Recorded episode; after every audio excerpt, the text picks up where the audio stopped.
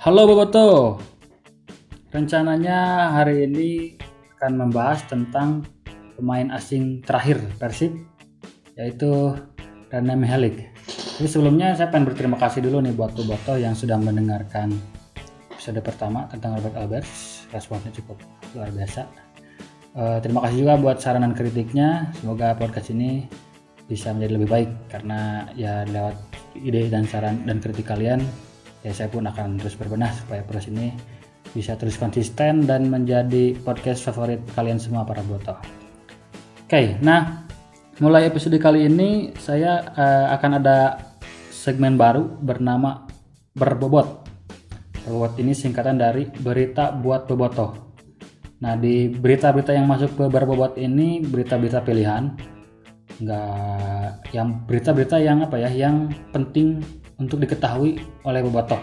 Jadi nggak cuma berita-berita komentar pemain pelatih tentang hal yang biasa aja gitu. Jadi ini berita yang cukup penting bobotoh. Oke kita langsung masuk aja ke berbobot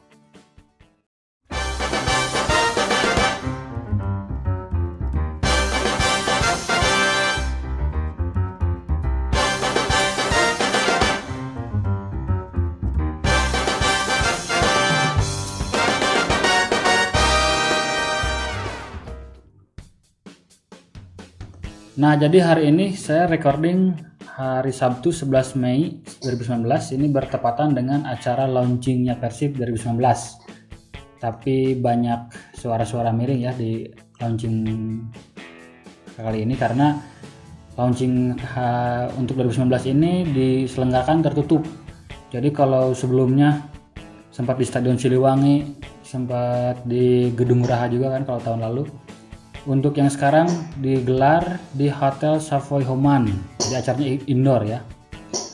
Dan yang membuat Boboto agak kecewa adalah launching tahun ini diselenggarakannya hanya untuk perwakilan-perwakilan Persib jadi ada semacam invitasi gitu. Itu tidak semua Boboto bisa hadir ke launching Persib 2019 ini. Padahal kan ini sebenarnya launching ini sebagai ajang apa ya? Awal atau bebarengan Persib pemain Persib pelatih manajemen jangan bobotoh gitu. Bernama seperti itu nya tapi sayang sekali untuk tahun ini benar-benar tertutup. Ya walaupun kata penanggung jawab acaranya Budi Bram ya, tidak ada yang ditutupi. Ini hanya karena acaranya mepet ke pembukaan liga jadi diselenggarakan sesederhana mungkin jadi cuma perwakilan bobotoh yang diundang itu yang bisa hadir ke acara pembukaan ini.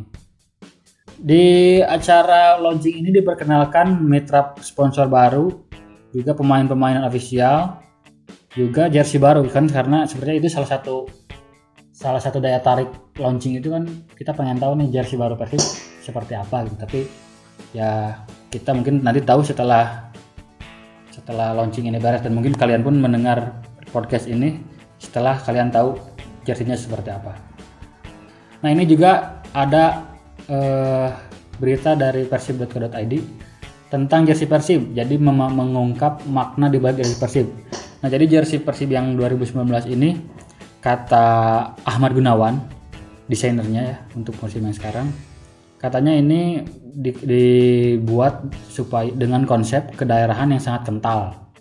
Jadi kalau kalian lihat ada peta atau ada simbol-simbol peta yang berbentuk garis-garis itu yang memusat ke tengah atau ke kota Bandung itu untuk menunjukkan bahwa Persib berasal dari Bandung gitu.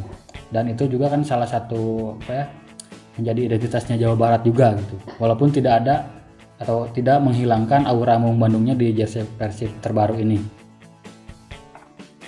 Oke, berita berikutnya ada dari vikingpersib.co.id ya tentang proses atau tentang status naturalisasi Fabiano. Jadi kan Fabiano Beltrame ini diproyeksi menjadi WNI atau pemain naturalisasi supaya bisa melengkapi pemain-pemain Persib. Sementara sekarang Persib udah punya empat pemain asing, Pujan Malesik, Ezekiel Ndowasil, René Melik, dan Arthur Gevorkian kalau Fabiano ini tidak mempunyai WNI, ada kemungkinan salah satu dari pemain asing ini bakal tidak bisa didaftarkan. Tapi di fakingpersib.co.id ini katanya uh, Fabiano bakal status WNI Fabiano bakal beres pada 22 Mei. Jadi uh, sementara itu kan deadline deadline pendaftaran pemain di Liga Indonesia itu terakhirnya 23 Mei. Lewat itu kemungkinan ya bakal hal buruk atau hal yang tidak diinginkan oleh manajemen Persib atau yang tidak diinginkan oleh Bobato terjadi gitu kalau lewat setelah tanggal 23 Mei. Tapi dengan dengan uh, walaupun dengan status yang masih belum jelas ini tim manajemen dan tim pelatih cukup optimis proses naturalisasi Fabiano Beltrame bisa selesai tepat waktu. Tapi yang jadi catatan juga kalau misalnya beresnya benar tanggal 22 Mei itu artinya Fabiano belum akan bisa bermain di laga pembuka Persib lawan Persipura nanti. Karena kalau dari draft yang saya dapat Persib bakal main tanggal 18 ya hari Sabtu di Bandung.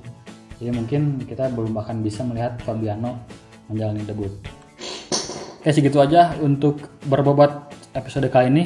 Kita langsung ke tema yang bakal dibahas yaitu Rene Mihalik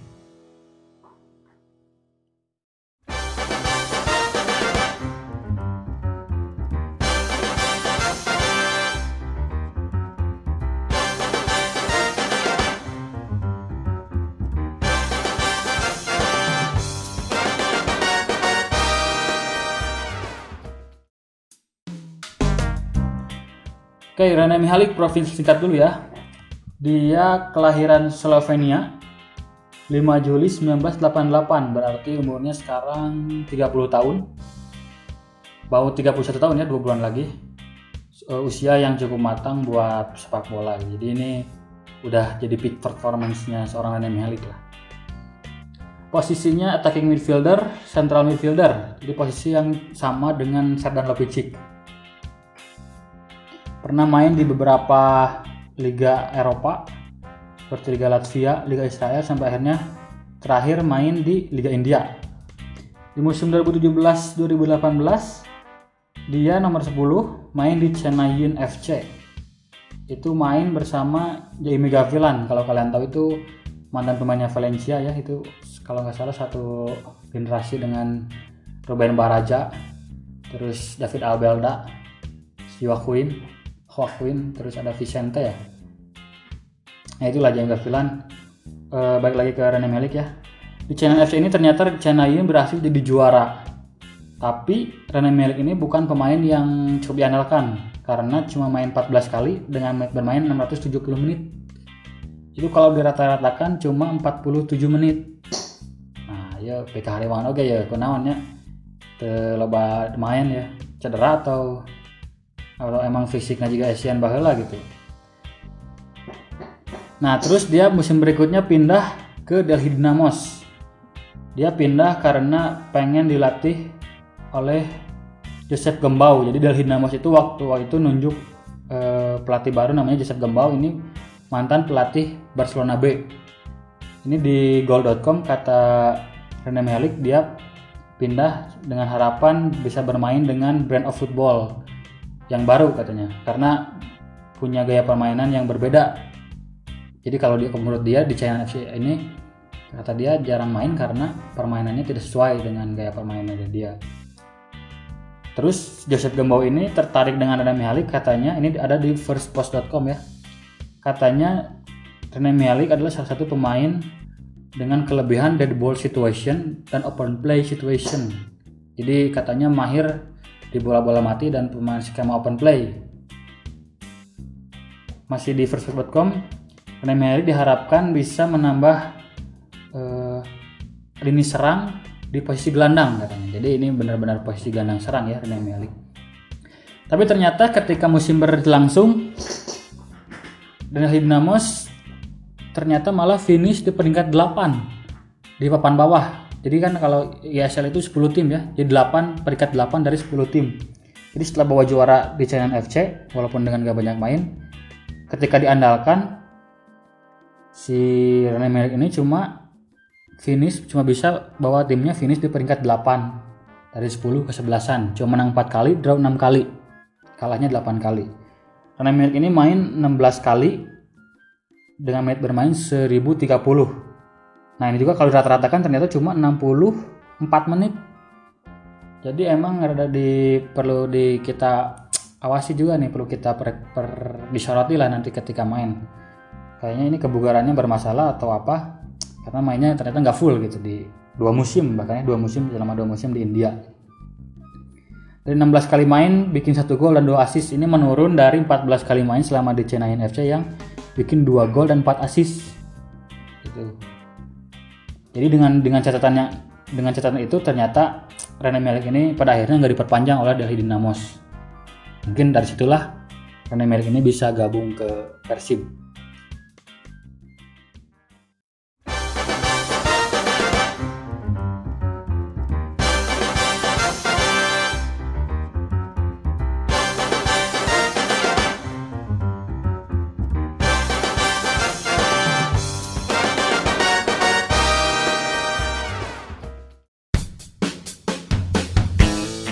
Rane Melik ini sebenarnya waktu muda bisa dibilang salah satu pemain potensial di Slovenia ya. Karena dia pernah tercatat sebagai uh, pemain dengan debut termuda di timnas senior dengan usia 19 tahun. Tapi sayangnya rekor itu terpecahkan beberapa tahun kemudian. Terus ketika menjalani setelah beberapa kali main di cap senior ternyata Rene Melik ini gagal bersaing dia cuma berhasil main totalnya tiga kali caps. Itu pun dengan bermain ber, dengan menit bermain yang minim. Misalnya lawan Luxembourg cuma 12 menit lawan Montenegro cuma 7 menit terus lawan Albania cuma 8 menit. Nah ini lawan Albania ini dia main menggantikan Walter Walter Birsa ya. Dia salah satu uh, apa ya pemain bintang di Chievo musim lalu dan sekarang pindah ke Cagliari.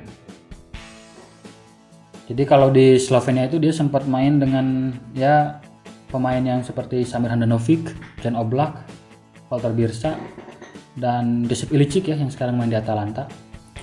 Tapi ya itu tadi karirnya kurang bagus setelah memasuki usia senior. Bahkan eh, pada akhirnya kan dia main di klub-klub eh, antah berantah ya di Latvia, di Israel gitu. Tapi memang Mihalik ini di usia mudanya cukup ber menjanjikan ya berpotensi gitu karena di, di timnas U21 Slovenia dia berhasil mencatatkan 20 caps dan bikin 7 gol. Nah menariknya ini dia punya pengalaman main dengan para para, para pemain muda yang kemudian kalau Mihalik ini nyasar di Persib atau pernah main di India dia tuh waktu mudanya pernah main dengan calon-calon pemain bintang dunia lah kayak misalnya dia di lawan Inggris U21 persahabatan.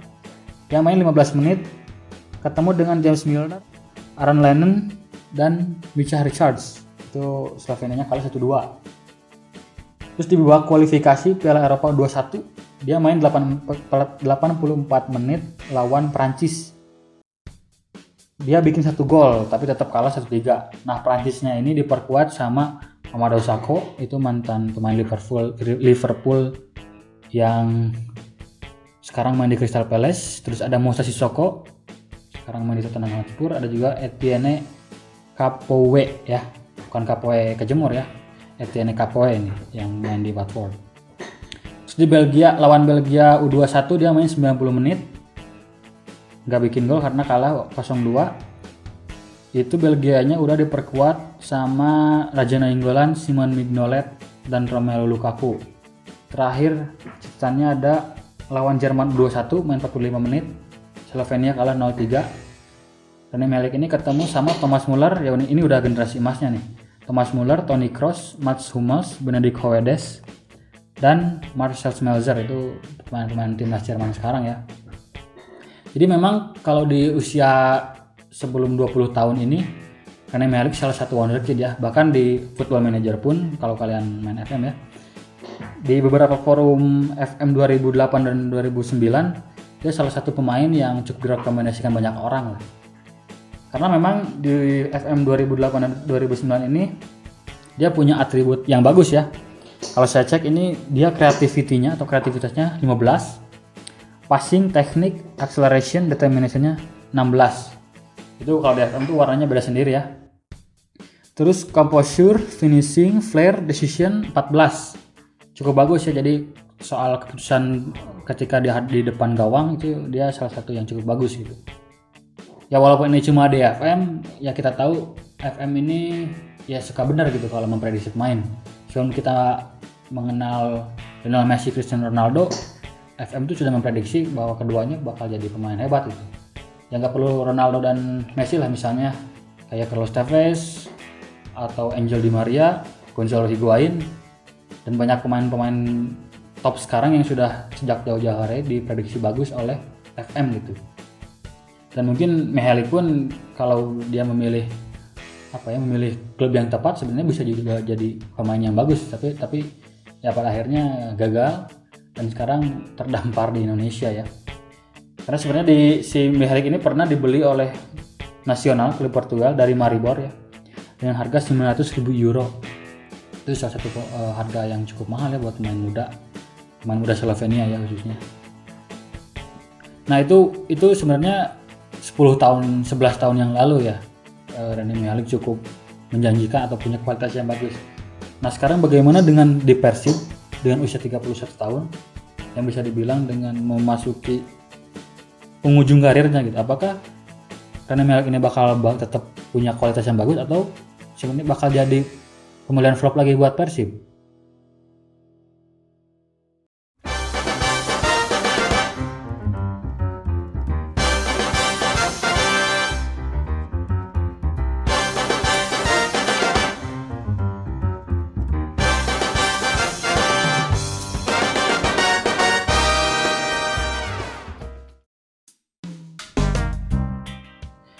Oke, mungkin kesimpulannya untuk Rene Malik ini dia kekurangannya di soal kebugaran ya karena menit bermainnya kurang selama bermain di China FC dan Delhi Dynamos.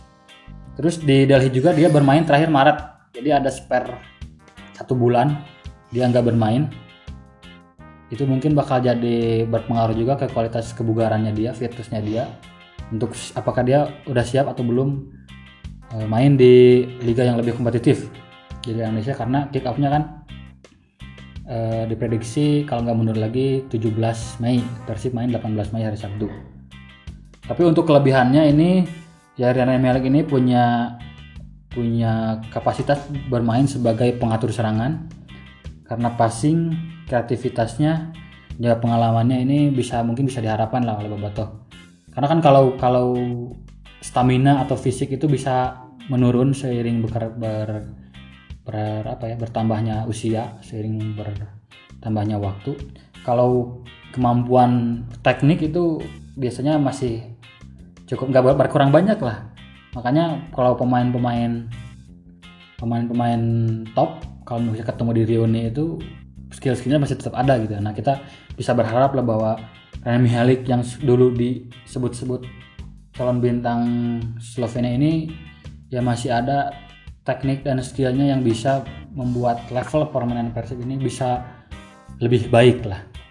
Tentunya dengan asuhan Robert Alberts, apakah Rene Merrick ini bakal cocok atau enggak karena ini selama di India dia main di formasi 4-2-3-1. Jadi dia pemain nomor 10 bernomor punggung 10 dan bermain di posisi nomor 10 atau di gelandang serang ya di belakang penyerang gitu. Sementara Persib kan di era Mario Gomez main dengan pola 4-4-2 tanpa gelandang serang. Gelandang serang murni yang tidak punya tugas banyak di pertahanan ya.